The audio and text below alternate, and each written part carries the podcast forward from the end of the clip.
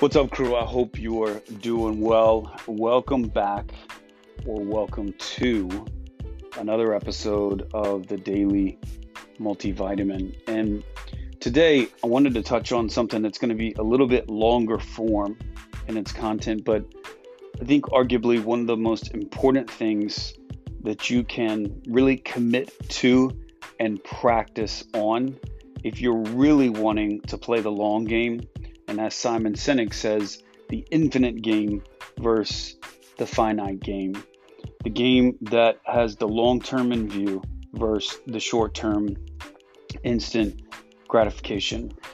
And this came to me because recently I had a conversation with a client of mine where they said, I think, one of the greatest phrases that a human being could possibly hear, and that is this simple phrase I'm so glad I found you. And I think if we're honest and if we just think for a moment in relationship, and business, and ministry, whatever your field of play is, I think to hear those words is something that's so uh, powerfully meaningful and uh, really just connects with us on a deep level. And I just want to think about this, encourage you to think about this on a deep level for just a moment, especially in the context of business and marketing, which is where I know so many of us that listen to this podcast live. There's power wrapped up in that six word phrase. It's really what I would call a meta idea that transcends the transactional act of merely, quote, making a sale or, quote, converting you'll hear things like, I loved your fill in the blank course, or I loved X. And that just isn't the same as I'm so glad I found you. I'm so glad I found you. It, it's a it's deeper, it's more wide reaching, and it's deeper and it's more wide reaching because it's a phrase that is anchored in building meaningful relationships and relationships is the language of connection, and connection is exactly what moves our world and what moves us as individuals to think, believe, say, and do the things that we do. It's a phrase that is deeper and it's greater than a transaction, it's non transactional, and it's this exact thing that moves people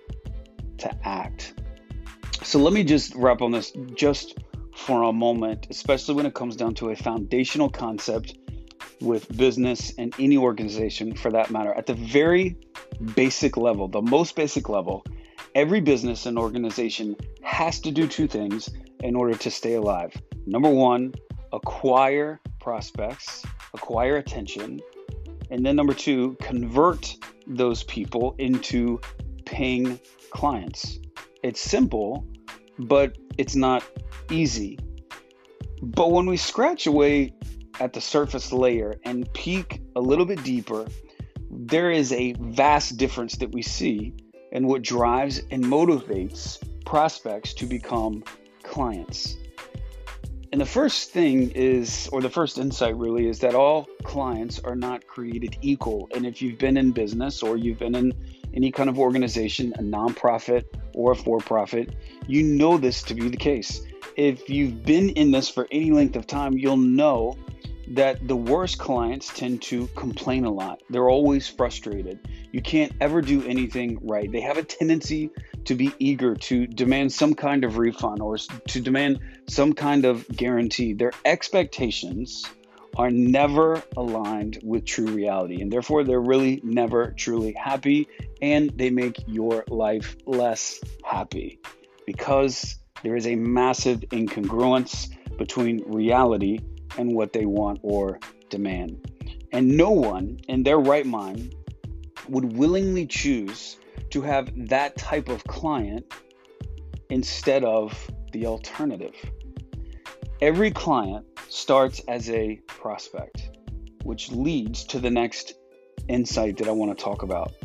If we want better clients, then we need to move upstream, not downstream, and attract better clients. And to attract better prospects or better clients, we need to emphasize here we go relationships, not transactions. We need to emphasize relationships, not transactions. We've seen all transactional attention getting lead prospecting acquisition. You know it just as well as I do. You go to a website or you go to any kind of platform and click here to download my free report or watch this free video that I created. And then, oh, and then there's some offer at the end. Download my swipe XYZ file and you'll get this. Sign up to watch my information packed webinar or just pay shipping and I'll send you my book for free. All of these approaches and so many more train people to expect a transactional exchange of value. I'll give you X if you give me your email or your cell phone number. And here's the problem with that implicit in that message is that prospects have to give first. It's a me first and other second play. Well, what's the alternative to this? The alternative is what I think of as relationship based lead acquisition.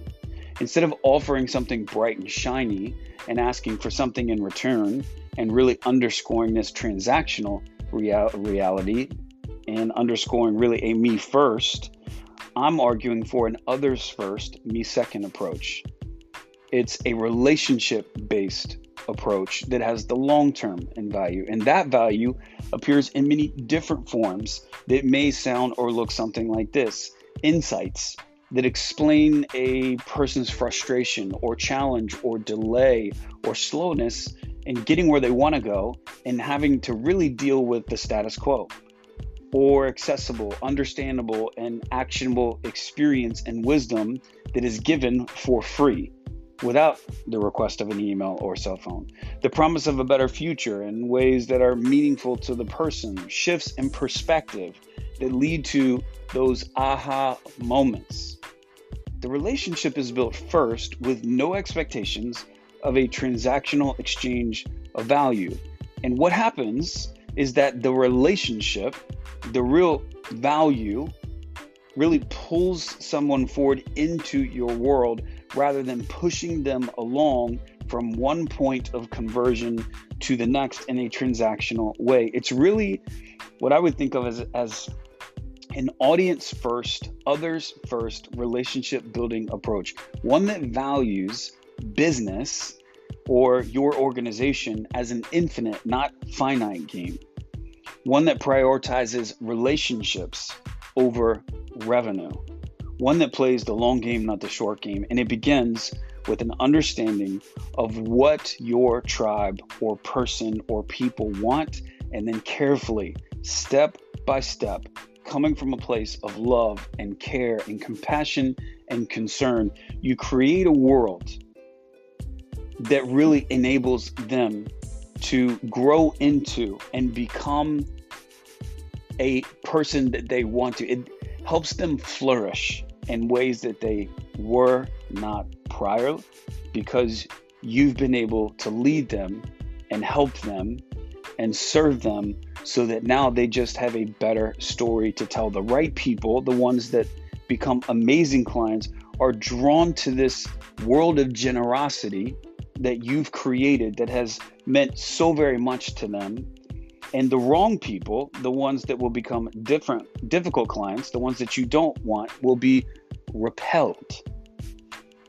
And when you do attract these right clients, the ones that are attracted into this world where you lead with generosity and follow with care, those are the individuals that are going to say that super amazing phrase I'm so glad I found you. So here's the key takeaway from this which one of these frameworks are you using?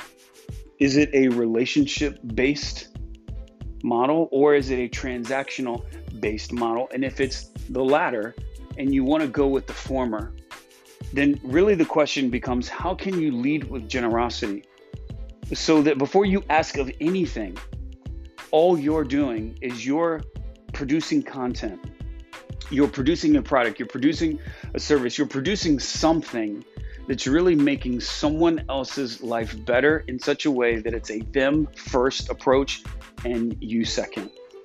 The cool thing and the really fun stuff is when you begin to brainstorm how exactly you could do that. And if you're wondering, how am I doing that? Well, you're listening to one of my initiatives to doing this very thing. That's what drove this podcast to even be started in the first place. I'm hoping that there's some aha moments. I'm hoping there's some things that get you unstuck out of the status quo and you're moving into the story that you want to tell. At the very end of the day, I started this podcast to help you, the listener, just live and tell a better story. And if it's working, then perhaps, maybe one day, we will be able to connect on a phone call, hopefully even face to face. And if I'm able to do anything that would induce that same phrase. I'm so glad I found you. It will be one of the greatest honors of my life. And until that moment, if I ever get to have it, adios. I hope you have a great day. Peace.